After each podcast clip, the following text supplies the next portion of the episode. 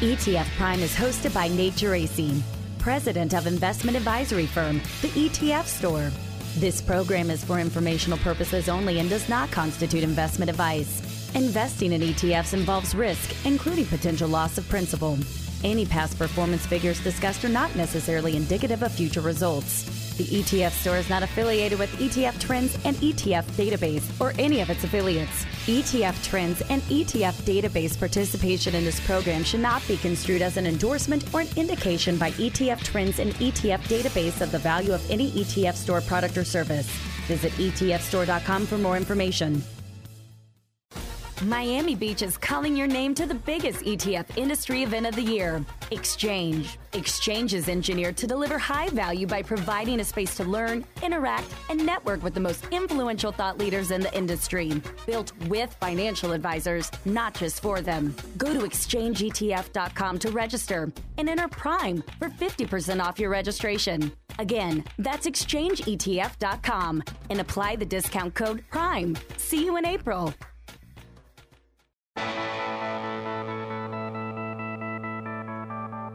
Now it's time for ETF Prime, where we discuss everything you need to know about exchange traded funds and the world of investing. Whether you're an investing expert or just starting out, Nate will help you get up to date with what's happening on Wall Street and show you how exchange traded funds can help lower your investment costs, reduce your tax bill, and allow you to take advantage of investment opportunities around the world. And now, the host of ETF Prime, Nate Geraci. All right, fantastic show this week. Joining me will be Sarah Kjellberg, head of U.S. iShare Sustainable ETFs, and Guillermo Cano, executive director of MSCI Global Index Research Solutions. The three of us are going to have a conversation around the impact of the Russian invasion of Ukraine on broader indices, and more specifically on ESG investing. And from an ESG perspective, one of the biggest areas of focus, at least right now, is on how this situation is impacting energy. When you think about how and where countries source their energy needs, right? Their energy supplies, and how this could accelerate interest in areas such as clean energy and companies reducing their reliance on fossil fuels. So, we are going to get into all of this, and we'll take a look at the top new ETF launch so far this year the iShares Paris Aligned Climate MSCI USA ETF, ticker PABU, PABU. Now, also joining me this week will be Dean Smith, Chief Strategist at Folio Beyond and Portfolio Manager for the Folio Beyond Rising Rates ETF, ticker symbol RISR, Riser, very nice ticker. This ETF just launched last fall. And if you look at its performance, it's been on fire to start the year, up over 20%, which makes sense given that we do have rising rates and inflation at 40 year highs. But if you look under the hood at what this ETF actually holds, it's primarily allocated to something called interest only mortgage backed securities which probably aren't the most familiar corner of the fixed income market to a lot of investors. So I'm going to have Dean explain exactly what these are and why they do tend to respond favorably to rising rates. And then we'll also discuss how Dean's viewing everything in the bond markets right now and what investors should be thinking about in their uh, fixed income portfolios. Obviously, a very challenging area. And then to start this week, I've got to tell you, very excited I have the one and only Todd Rosenbluth on the line with me, longtime friend of the podcast. He's now head of research at ETF Trends and ETF Database. We're going to talk more about this challenge of fixed income and how investors are attempting to deal with rising rates and inflation. Todd has a new advisor survey for us to dig, uh, dig into, so I, I think you'll really enjoy this. Now we're joined by the experts at ETF Trends and ETF Database the world's largest independent ETF centric source for top industry news, trends, and insights. 800 billion, I think we have to say that again 800 billion dollars and counting for an industry that is, is still growing in size is impressive. Todd, thanks for joining me this week. Uh, excited to be with you, Nate. I'm, i got my own walk-up intro and not only music, but but a, a soundbite. Now I know I've arrived on ETF Prime. well, how's everything uh, going so far at ETF Trends and ETF Database? And congratulations, by the way. I don't think I've had an opportunity to tell you in person. Well, well, thank you for that. Yeah, so now I'm the head of ETF trends, head of research at ETF trends and ETF database. Less than two weeks on the job, but having a really great time. I, I think the audience probably knows I knew Tom Lydon and Tom Hendrickson for years. I've respected what they built to support advisor education about ETFs. I was also a source of Laura in a former life for both of us, and I've contributed content to ETF trends for the last few years. But now it's a little bit different and in a great way. I'm doing educational content. I did a Twitter Spaces yesterday. I'm doing my first uh, webcast recording today, not recording live event with Dimensional Funds and I'm getting a chance to dive a lot deeper into the great data that we have. I know we're going to talk about one other area, but I, I just to give you an example of something I wouldn't have done in necessarily in my former life, uh, we saw at ETF uh, database that for aerospace and defense ETFs were climbing uh, the charts in terms of viewership that our audience was looking to learn more about them. And so I wrote a piece that published yesterday looking at that trend, looking at the four different ETFs and what makes them different. That's just a level of granularity of detail that I wouldn't have had beforehand about what advisors were interested in, and which makes me excited to be part of this team. Yeah, I'm very excited about the move, Todd. I told uh, Tom Lydon last week, I think uh, they are building an absolute ETF dream team over there, and, and now obviously you're a part of that. So, so again, congratulations. Um, okay, so as you were alluding to, uh, I know that you love data that's out there, and, and, certainly you love survey data every bit as much as I do. I said last week, uh, look, ETF Prime is definitely not a survey free podcast, right? We share surveys freely for better or worse. But I, I just love getting a window into what investors and advisors are thinking. It fascinates me from an investor behavior standpoint. Um, I do think it can be uh, constructive to see what other investors are doing within their portfolios. And so you wrote last week about a recent ETF trend survey, which, as it turns out, Tom and I uh, actually covered some of those results from that last week. But you dug into one specific area here, which had to do with where advisors are seeking income given inflation concerns. Clearly a hot topic, uh, as I mentioned at the top. So, what I thought we would do, why don't you start by going through the results of that survey question, and then uh, perhaps we can dive a bit deeper into several uh, areas pertaining to that. Yeah, that'd be great. So we on a uh, during a, a, survey we asked the question just to repeat it again: Where are you seeking income amid inflationary concerns? Because inflation was top of mind in the beginning of March and continues to be uh, for advisors. And they had five different choices. I'll tell you what the results are in a second, but 58% had the top choice. We don't get 58% agreement on anything really in this country, certainly with advisors it, so it's it's really stood out to me when I looked through the various survey data that we had. 58% of the respondents chose using dividend strategies as a way of getting income, uh, significantly higher than the choice of alternatives, higher than real estate, higher than high yield and higher than the option premiums. And there's, as you know, a number of these different products, ETFs that are out there for the option premium and, and adding call options on top of, of strategies um, JEPI from JP Morgan, NUSI, and USI from Nationwide are some of the examples. But 58% shows dividend strategies. And we're starting to see that bear fruit as well in terms of where the money is going. They're going into dividend income ETFs uh, in, in recent weeks as well. So it's always great to see our audience getting a little bit ahead of, of what the what the flows are going to be. You know, it's interesting. One of the questions that Tom and I covered last week was uh, what is the biggest concern for advisors right now, just just broadly speaking. And the number one response was rising rates and inflation, nearly 40% of respondents. The other big concern was uh, geopolitical risk, about 38%, which uh, no surprise given everything going on right now. But if rising rates and inflation are the biggest concern out there, then obviously the natural next question, w- w- which is the one that you were uh, looking into, is well, how do you solve that concern? Um, but but as you look at those results, I mean, 58% dividend paying stocks. Are you surprised dividend paying stocks were the number one answer here? Uh, uh, really, by far. Yeah. So I was I it's reasonable that it would have been a top choice, but I thought it would have been much closer. I thought there would have been, uh, you know, real estate and real estate investment trust, which will carve out as a separate part of the dividend paying area, or at least I will, and I think the way the audience was thinking it, I thought that might have been higher for the defensive quality characteristics. Alternatives, uh, which is a very broad bucket, um, could have been and, and was the second most popular, but a very distant part of it. And given that we've seen these option premium strategies gaining traction uh, with advisors uh, in terms of the flows in the past year, I would have thought that that would have been more popular. So, no surprise what the top choice was, but the, the gap between them uh, but dividend strategies have been around for a long time. There's a range of these different products, uh, which maybe we can get into not only examples of it, but the, but the range that's there. But I think it's important, to, you know, to highlight since we've got not only advisors on this podcast, but and and investors. Dividend paying stocks and thus an ETF that holds dividend paying stocks are riskier than owning corporate bonds of those same issuers. There's going to be more downside, but there's also going to be more upside and you've got to make sure you understand the risks, not just the rewards of, of an investment style.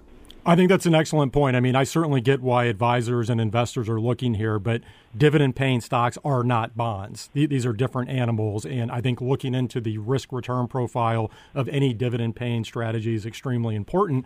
And, you know, this is a, Todd, a, a little bit of new territory, I think, for a lot of advisors and investors. When you think about the fact that many investors weren't putting money to work back when uh, inflation w- was last clipping along at the levels that we're at and, and haven't really been in a rising rate environment. And we, we've had a few blips here over the past couple of decades of, of rising rates. But in general, I do think this is a new experience for many people dealing with uh, inflation and rising rates. Um, okay, so you, you, mentioned products. I know in your piece you covered several dividend ETFs that investors might look into. Do, do you want to highlight a few of those? Sure. So first of all, the last time inflation was at this level, I was five years old and in kindergarten. I, I don't want to make you put your age out there, but so this is new territory for everybody. Let's be on, or for almost everybody that's that's listening to this podcast. So let's be honest about it. So I highlighted four ETFs. I'm going to just cherry pick a couple of examples. The two most popular and largest of the dividend oriented ETFs are from Vanguard. That's probably not a surprise. Vanguard Dividend Appreciation ETF, VIG, and Vanguard High Dividend Yield ETF, which is VYM. VIG is more growth oriented, holds companies like Microsoft, for example, more technology focused. VYM is focuses on the yield. It's a bit more defensive in nature. Those are the two largest of those respective uh, ETFs. But what was interesting to me, the fourth largest of the products is from iShares. It's iShares Select Dividend ETF and it's the one that's performing the best. Uh, it actually was up 6% year to date uh, through Friday. Uh, I didn't look at data as of yesterday. Um, it's got hefty stakes in utilities and in energy. Those are two of the stronger parts of the marketplace. It's outperforming VIG by over a thousand basis points when I last looked at it. So it's very important to not just choose dividends as your category, but as I've said many a time on your podcast and elsewhere, you've got to look under the hood. You've got to make sure you understand what you're getting, and if you want a income generating strategy that will have exposure to the more defensive or even the more cyclical areas of the market, but understanding energy is cyclically different than than technology, for example. Uh, it's important to make sure you've got uh, a close look at that. Todd, outside of some of the dividend focused ETFs, what about some of the more what I would call uh, direct plays on the inflation theme, which is obviously tied to rising rates. So, one of the biggest launches last year, I'm sure you recall, is the Horizon Kinetics Inflation Beneficiaries ETF, ticker INFL. Uh, another ETF is the AXS Astoria Inflation Sensitive ETF, ticker PPI, with uh, John Davi as the portfolio manager. That just launched at the end of December. There was another recent launch from Amplify the Inflation Fighter ETF, ticker IWIN, and, and, there are several others and more on the way, right? I, I just saw last week there was a filing for this uh, Kingsbarn Tactical Inflation ETF, ticker TNFL, uh, w- which sort of reminds me of Thursday Night Football or something. But um, a- any thoughts on those types of ETFs? Again, I, I know not dividend focused ETFs, which is where the uh, you know the thrust of your piece was. But I do think this may be an area some advisors are looking at. Certainly, and, and you're right. INFL was the one of the more popular ETFs to launch last year. It, it timed, it, it got its timing right. It, it's more than just uh, a flash in the pan, in our opinion. But these ETFs together are a way of winning, potentially winning and benefiting from the inflationary times, not just combating it using tips. You know, we saw uh, tips products like TIP uh, and VTIP uh, being very popular in 2021. They've moved out of favor in 2022. INFL owns only stocks that are tied to sectors and industries that can benefit from a rising interest rate environment. It, it, it continues to, to gather assets. PPI uh, is a bit more multi-asset class in nature, so it owns stocks of di- from different some different sectors, but also adds in it has a bit of exposure to tips, it has exposure to commodities, so you get more of an asset allocation strategy that can fit well within a 60-40 portfolio. You mentioned Amplify, you mentioned some others. Fidelity has an inflation uh, equity-related product. This is a growing category. I think it's really exciting that the asset management industry is is providing tools for advisors that want to win against inflation, not just play defense. I, I was looking at performance this morning, and I don't, I don't, want to paint with too broad of a brush here because there are a lot of products in, in this category, but INFL is up about 7.3% year to date. PPI is up 15.6%.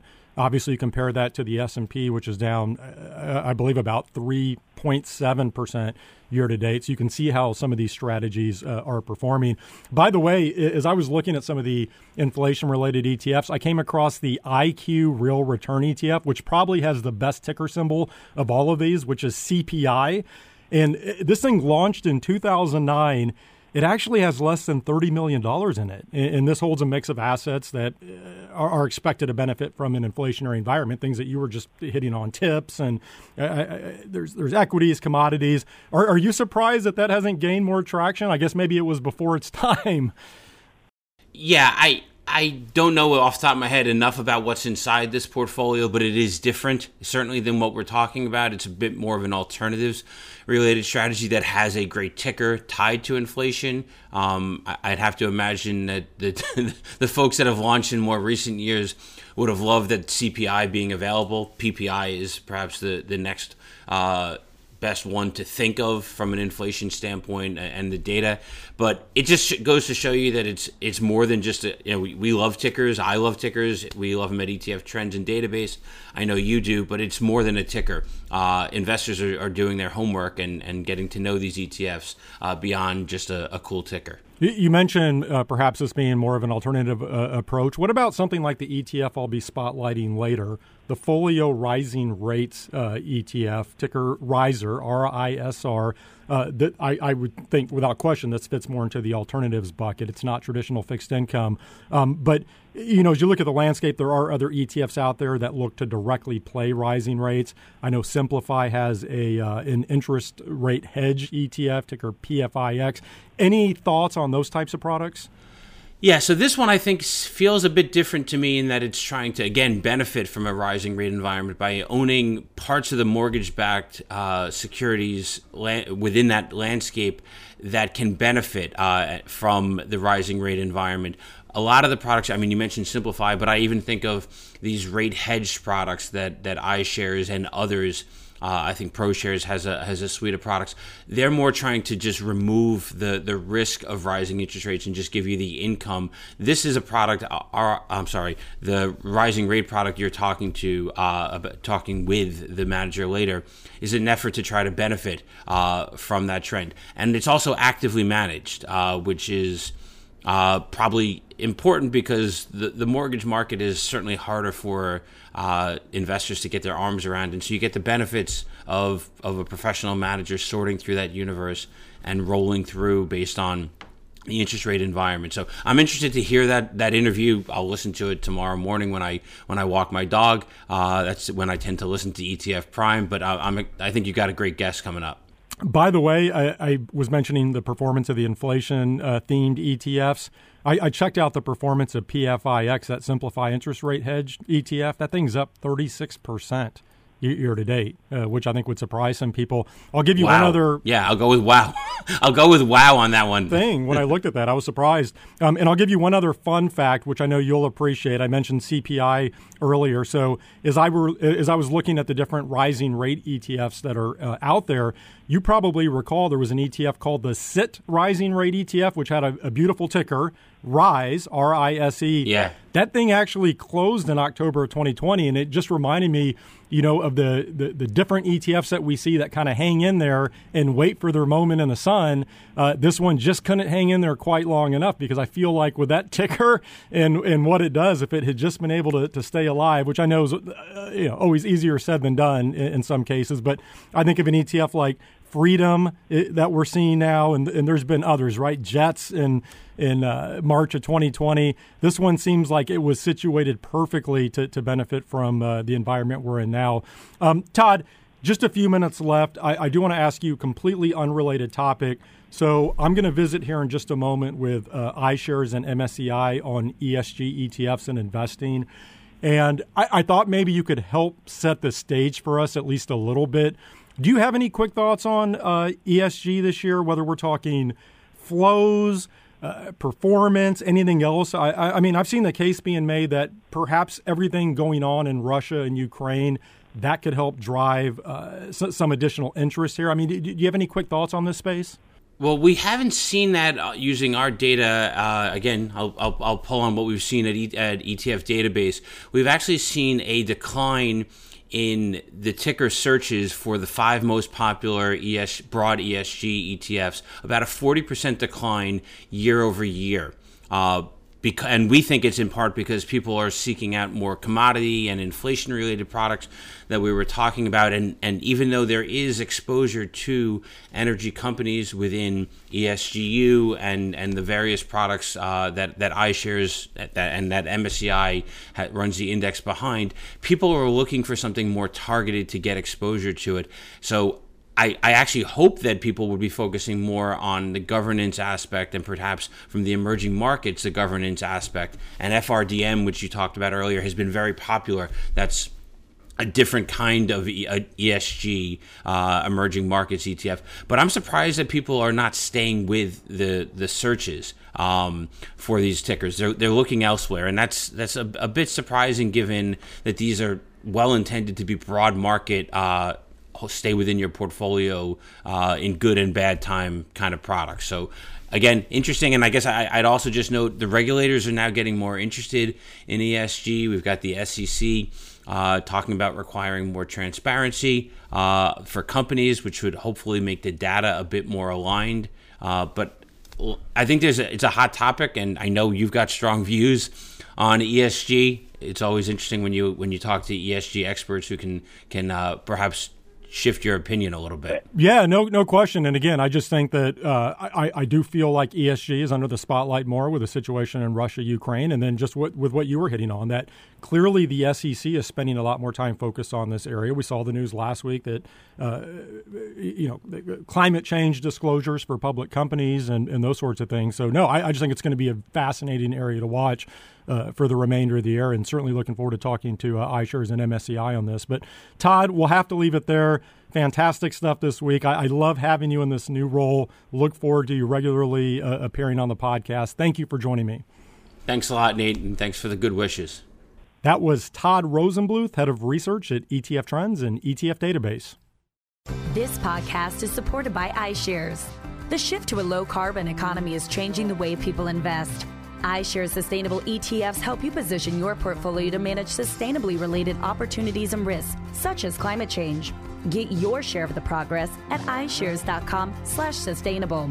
Visit iShares.com to view a prospectus, which includes investment objectives, risk, fees, expenses, and other information that you should read and consider carefully before investing. Risk includes principal loss. There is no guarantee any fund will exhibit positive or favorable sustainability characteristics prepared by BlackRock Investments, LLC.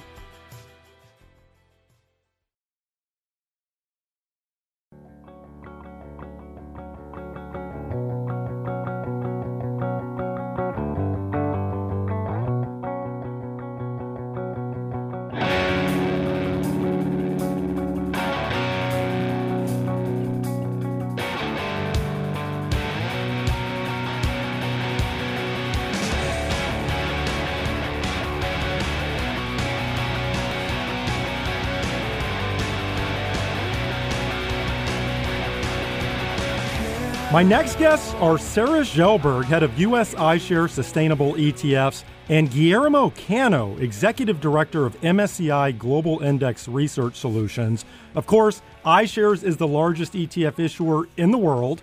Here in the U.S., they currently offer over 390 ETFs, nearly $2.4 trillion in assets, including the top ETF uh, launch so far this year, the iShares Paris Aligned Climate MSCI USA ETF ticker PABU. Now, MSCI is a premier provider of indexes and portfolio construction, along with risk management tools and research.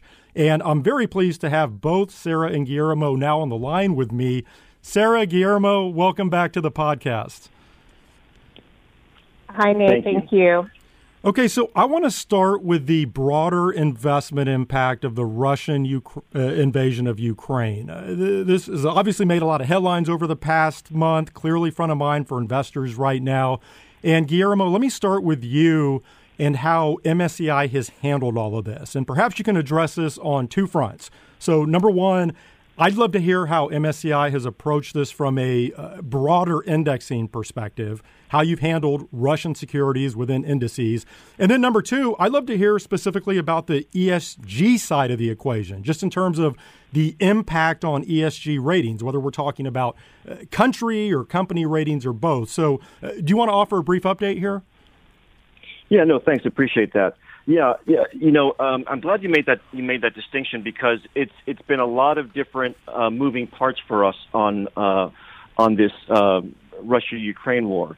So, with regards to the Russian equity market and what we do with with our indexes, uh, you know, on February 28th, we we launched a consultation and we talked to a lot of international institutional investors, and we talked to them about the market. We talked to asset owners, asset managers broker dealers, a, a bunch of folks.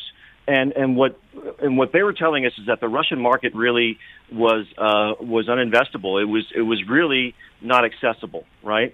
So you know, given given that and given the requirements that we have in our uh, market classification framework, it was determined that that this market uh, would be reclassified and that it would go from emerging markets to a standalone market status as of the close of March 9th, right? So that w- that that affected the the Russian equity, the index side of it. Now, on the ESG part of it, we have ratings that cover both uh, Russia as kind of a sovereign entity, and and that basically migrated from a triple B to a single B on February 28th, and then on March 8th, uh, it was further migrated from a, a B to a triple C and this and this really reflected the you know kind of the growing um, financial isolation uh, of Russia. You know, it, it it basically it you know there was a lot of of uh, of impaired access to capital markets. Um, you know, obviously macroeconomic instability. You know, the isolation, and and given this impairment, uh, it moved down to uh, to that lowest rating. So, uh, you know, it it happened. You know, we've been covering this on a variety of different fronts. Sarah, I mentioned in my uh, previous segment, I'm seeing the case being made that perhaps everything going on with Russia and Ukraine that could spark additional interest in ESG strategies, especially one centered around the energy transition and alternative sources of energy. And we can certainly talk about that specifically, but even at a broader level, how do you think the Russia Ukraine war impacts the energy transition overall? Because clearly a lot more is being made about how and where countries uh, source their energy needs, their energy supplies. So, how do you expect this situation to continue uh, sort of accelerating that conversation in terms of this uh, energy transition? Sure, Nate. And what I would say is what is clear is that the transition is already underway. Uh, but what is not clear is the speed and the shape of the transition. And we will see spikes in demand for energy, just as we have seen unfold recently with both the economic restart and, of course, most recently with Russia's invasion and subsequent sanctions.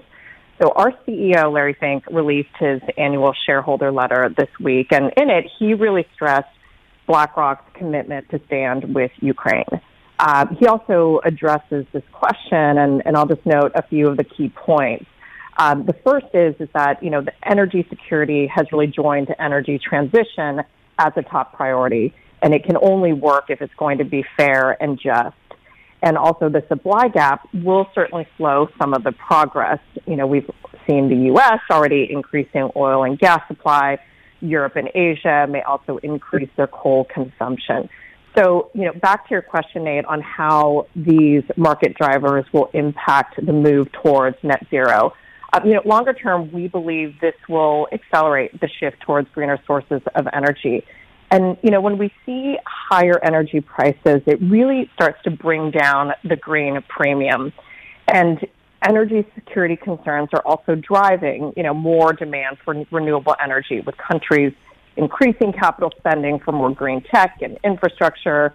You know, for example, we've already seen Germany, you know, spell out their plans to accelerate its use of renewable energy and reach 100% clean power by 2035, uh, which is about 15 years ahead of their target.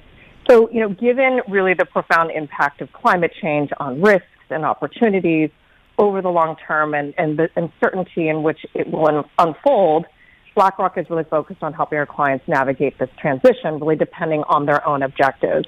And we are committed to providing the leading tools and data and analytics, um, as well as a spectrum of, of new solutions for investors. Yeah, it's so interesting how quickly the spotlight turned to to energy, and you, mentioned renewable uh, energy in particular, in this argument that higher energy prices we're seeing now are, are bringing down the so-called green premium, and that this could drive more demand uh, for, for renewables. But um, Guillermo, I'm curious, uh, anything you would add from MSCI's perspective here?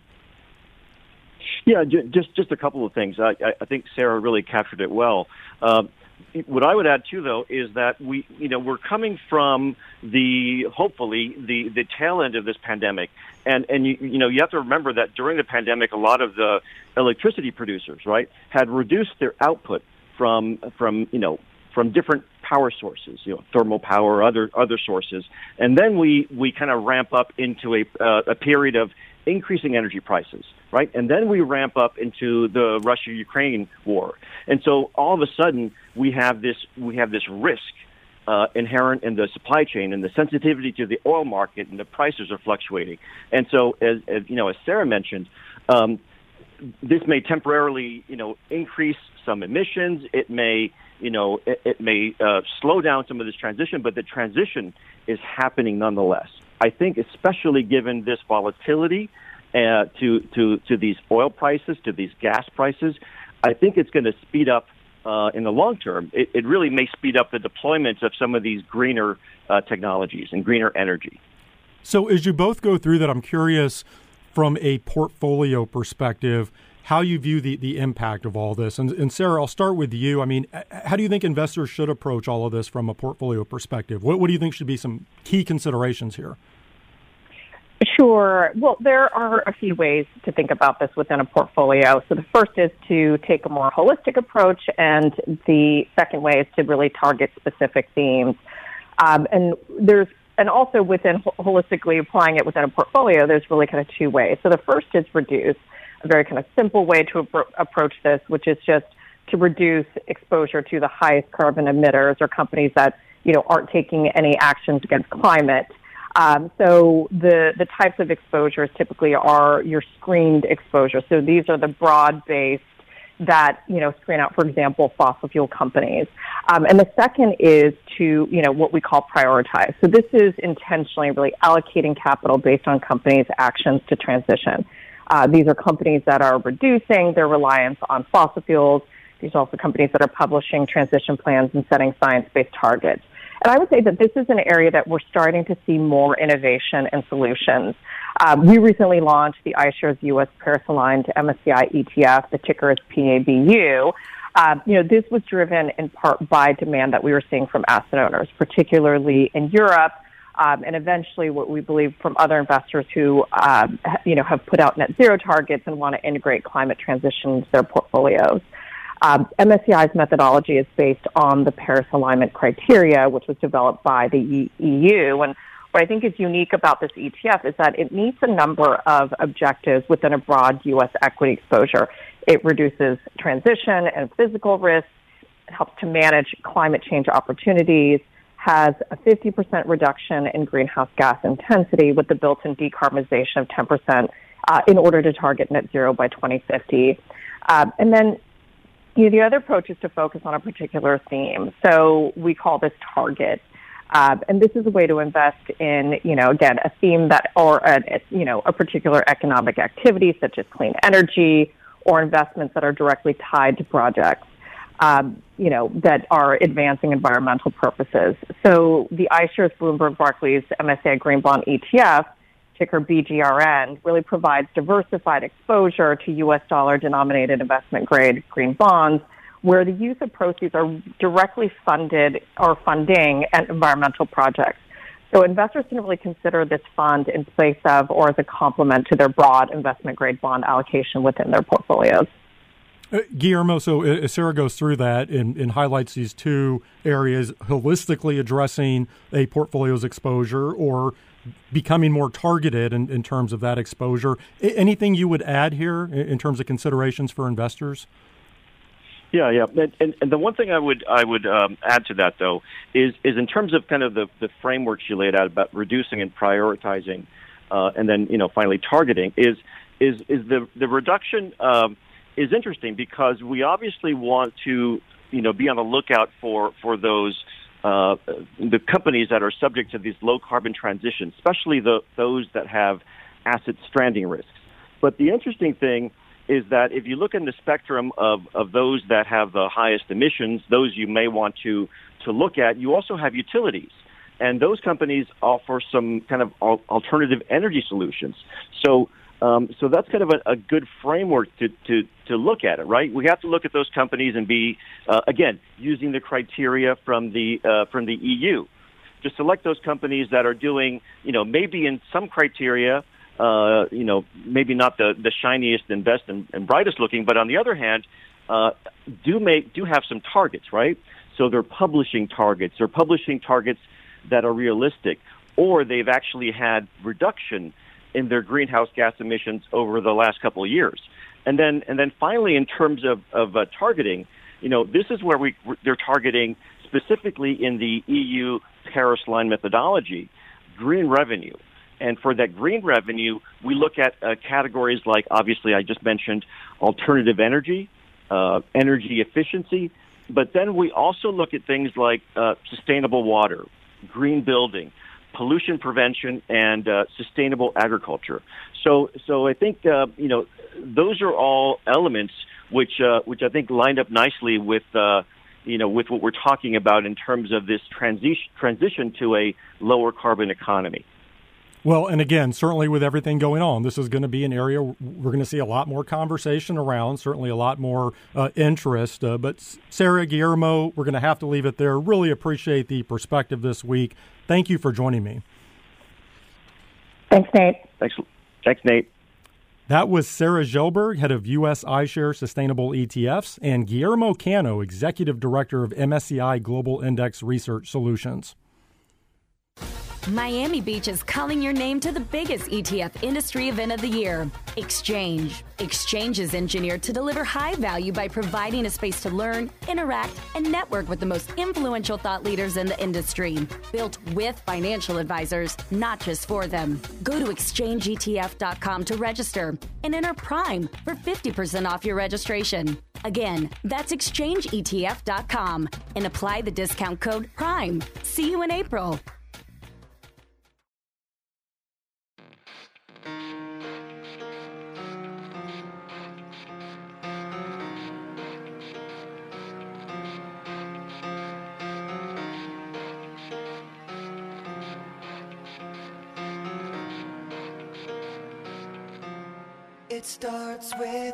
My last guest this week, certainly not least, is Dean Smith, Chief Strategist at Folio Beyond and Portfolio Manager for the Folio Beyond Rising Rates ETF, ticker symbol RISR, Riser, which I've got to tell you is having a bit of a moment right now.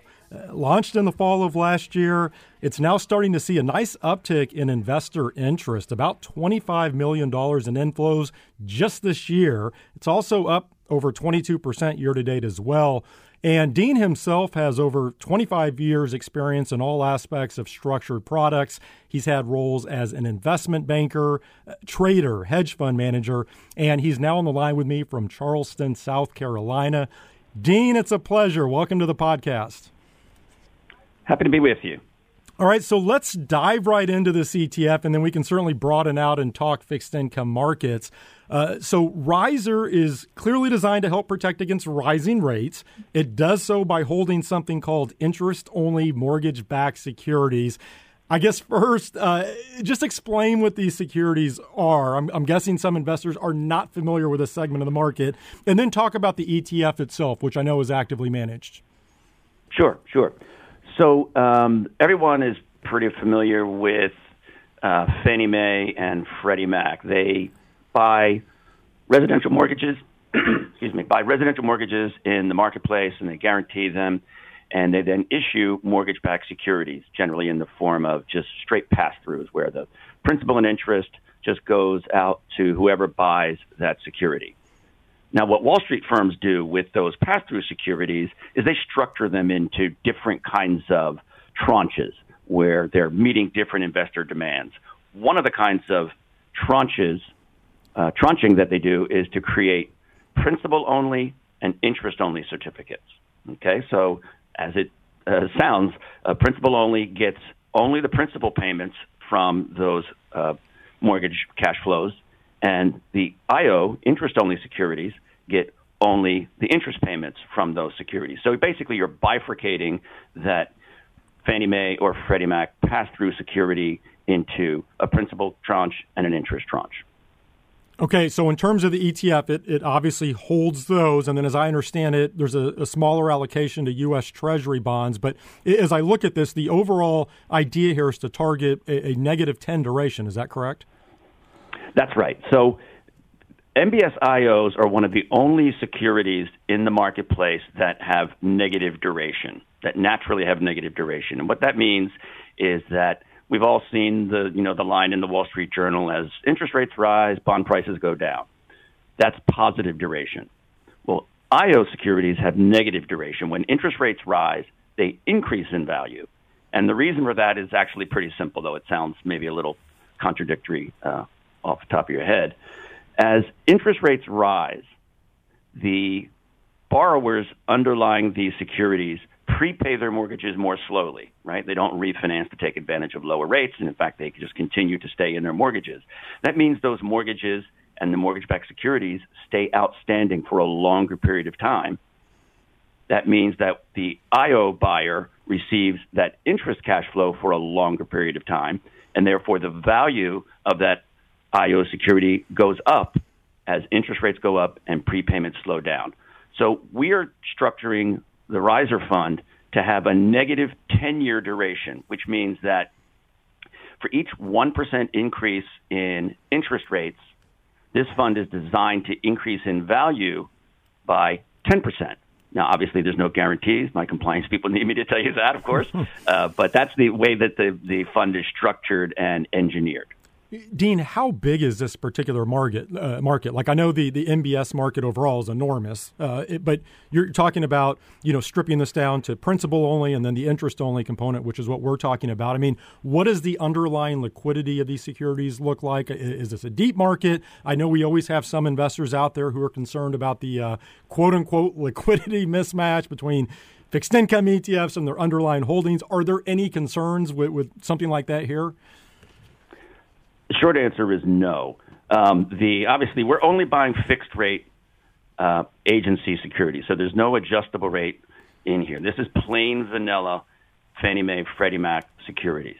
And the thing that's interesting about IOs is that there is essentially no cap on the supply because if there's demand for POs and therefore IOs, um, the street will just make more they can go to, to Fannie Mae, Freddie Mac, say, sell me some pass-throughs, and they'll create more POs and IOs. So there's there's essentially no cap, and this is a very very deep and very liquid market. Okay, so let's talk about the current market environment, and then I, am going to circle back to, to Riser itself. And I think overall, most investors obviously know the story here right now, right? We, we have inflation clipping along at 8%. The Fed lifted rates off of zero a couple of weeks ago. I, I, believe there are a total of seven rate hikes expected this year. And I, I guess the way I'll frame a question to you is uh, look, I, I, know we're in a different environment now, given that we do have uh, substantial inflation, but I'm sure that you recall when the Fed tried to raise rates in 2018, which, which wasn't very well received by the markets. The Fed quickly reversed course. Do you see any chance of that this time around, or do you think uh, Fed Chairman Powell is, is truly committed here? Well, I don't know if he's committed, but he's certainly painted himself into an impossible corner. Um, you know, they they've waited far too long to normalize rates. As you mentioned a few years ago, they kind of panicked at the first market reaction as they started to ever so gently lift rates, and that has led to now a situation where they really don't have much of a choice. Um, I'm, I'm reminded of uh, the, when Margaret Thatcher supposedly said to George Bush just ahead of just ahead of the uh, Iraq War, "Now, George, this is no time to go wobbly." okay, so the Fed can't go wobbly here. They've they've got to stick to the to stick to the plan. I mean, we've got an accelerating inflationary cycle right here, not just tick, ticking up a little bit. It's accelerating, and that will continue to be the case if they don't stop it. The the sad reality of inflationary cycles is that they don't die of natural causes. You have to kill them. Okay, they don't they don't get better. They don't just cure themselves. And so the Fed is simply going to have to react here. And the the reason that they've painted themselves into a corner here is that they were operating on a thesis uh, that turned out not to be uh, true. The idea was that if they would just buy assets that would increase their values, maintain broad purchasing power, uh, aggregate demand, what it mostly did is exacerbate longer term trends toward income and wealth inequality in this country. I mean, you can you can see it in the housing market. Housing prices have just climbed out of reach for so many people in this country. Housing affordability has collapsed in the last 10 years and it's it's now got to the point where, you know, the the cliche is that they're behind the curve. And I actually looked up the definition of where that term behind the curve comes from. And apparently it comes from a, a condition in, when you're trying to land an airplane. And if you let the power go down too low, the plane will stall. And so you're said to be behind the curve. And at that point, you have to super accelerate. You have to add a whole bunch of power to get ahead of the curve so the plane doesn't crash. That's the situation the Fed finds themselves in right now. Yeah, and I'll just add to that. I mean, I do think the Fed can be an easy target. And I will say, obviously, they had an extremely difficult task navigating the pandemic.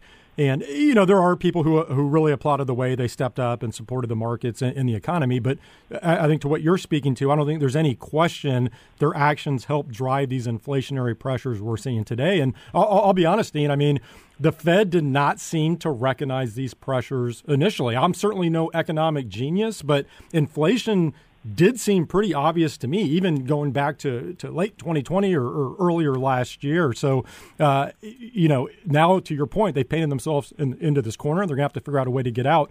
Um, let, let, me ask you this from an, a, an investor standpoint. So, in terms of moving forward, um, and let me do this. Let me give you some year to date returns from a few popular bond ETFs right now. So the most popular bond ETF, the iShares Core U.S. Aggregate Bond ETF, ticker AGG, that's down nearly 7% year to date. If you move over to the uh, corporate credit side, something like the iShares Investment Grade Corporate Bond ETF (LQD), that's down over 10 or over 9%. Junk bonds, so the iShares High Yield Corporate Bond ETF, HYG, that's down over 5%. If you want to look longer duration, so something like the iShares 20 plus year Treasury Bond ETF, TLT, that's down over 12%. And I even looked uh, extremely short duration. So something like the PIMCO Enhanced Short Maturity Active ETF Mint, even that's down over 1%. The question that I have for you is uh, obviously, you think Riser, which again is up 22% year to date, you think that should play a role in a portfolio. but how should investors uh, sort of think about the other components of a bond portfolio? Because bonds can serve as that ballast, right? They're certainly a hedge if things really go sideways in, in, in the market. So I don't think you can just shun traditional bonds altogether. So how should investors think about the uh, their, their overall bond portfolio construction right now? Right, great question. So, so here's a little bit of uh, just background before I go directly to that question. There's this, there's this myth that somehow there can be some sort of a soft landing here, and that rates won't really have to go up that much, and maybe we can avoid a recession. Unfortunately, that's not the case. Okay, the way that you break the back of an inflationary cycle is you need to raise the cost of capital. You raise the cost of capital, business investment, household investment goes down. That reduces aggregate demand over time, and then you, you break the, the cycle of inflation. So interest rates are going a lot higher. Okay, I don't know exactly how high they're going to go, but I will tell you this. If you look historically at the last six times that the Federal Reserve has embarked a, a rate hike cycle, it's lasted two years on average, 22 months, and the average peak, uh, you know, bottom to top from the time they start to the time they end is over 300 basis points. Okay, we're just barely getting started. They've raised, they've done one raise of 50 basis points. So interest rates are going higher, bond prices are going lower. There's simply no way out of this. Now, many investors, as you as you note, have to own bonds. Selling them out, you know, selling their bonds outright is not an option. What you can do is three things. You need to reduce your duration overall. Okay, and we think our fund is is a part of that. If you've got a if you own the AGG, it has a duration of around seven. Um, our fund has a duration of negative ten. Some blend of those we think makes sense. You can get that duration down to something that's more comfortable for you. You should also be do, reducing credit exposures. If we're going to have a recession, and again, I'm not calling for you know the end of the world here, but there is going to be a slowdown in economic activity that's going to have impact on on credit. So I think it makes sense to reduce your credit exposures.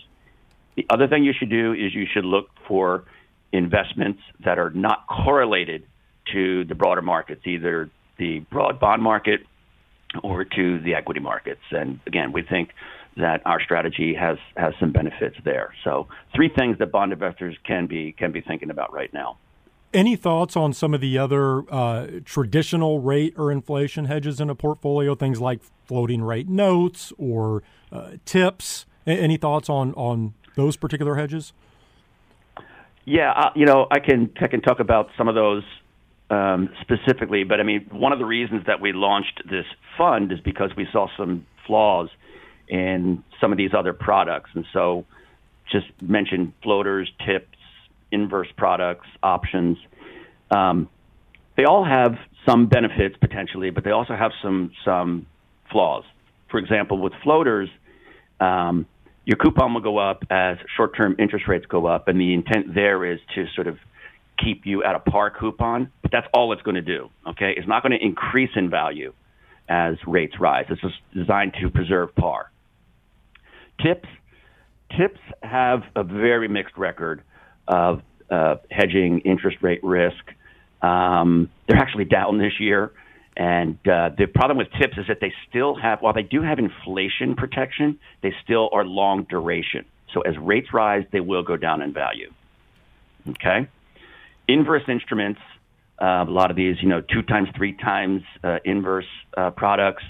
The problem with those is that they're negative carry and they are short volatility.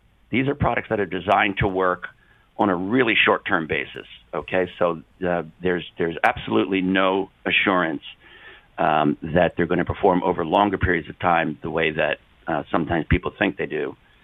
Um, and then options, uh, there are some there are some products out there that are using options. They work if the market is trending in your direction, but they're also negative carry. You, you're, you can just bleed option premium month after month after month.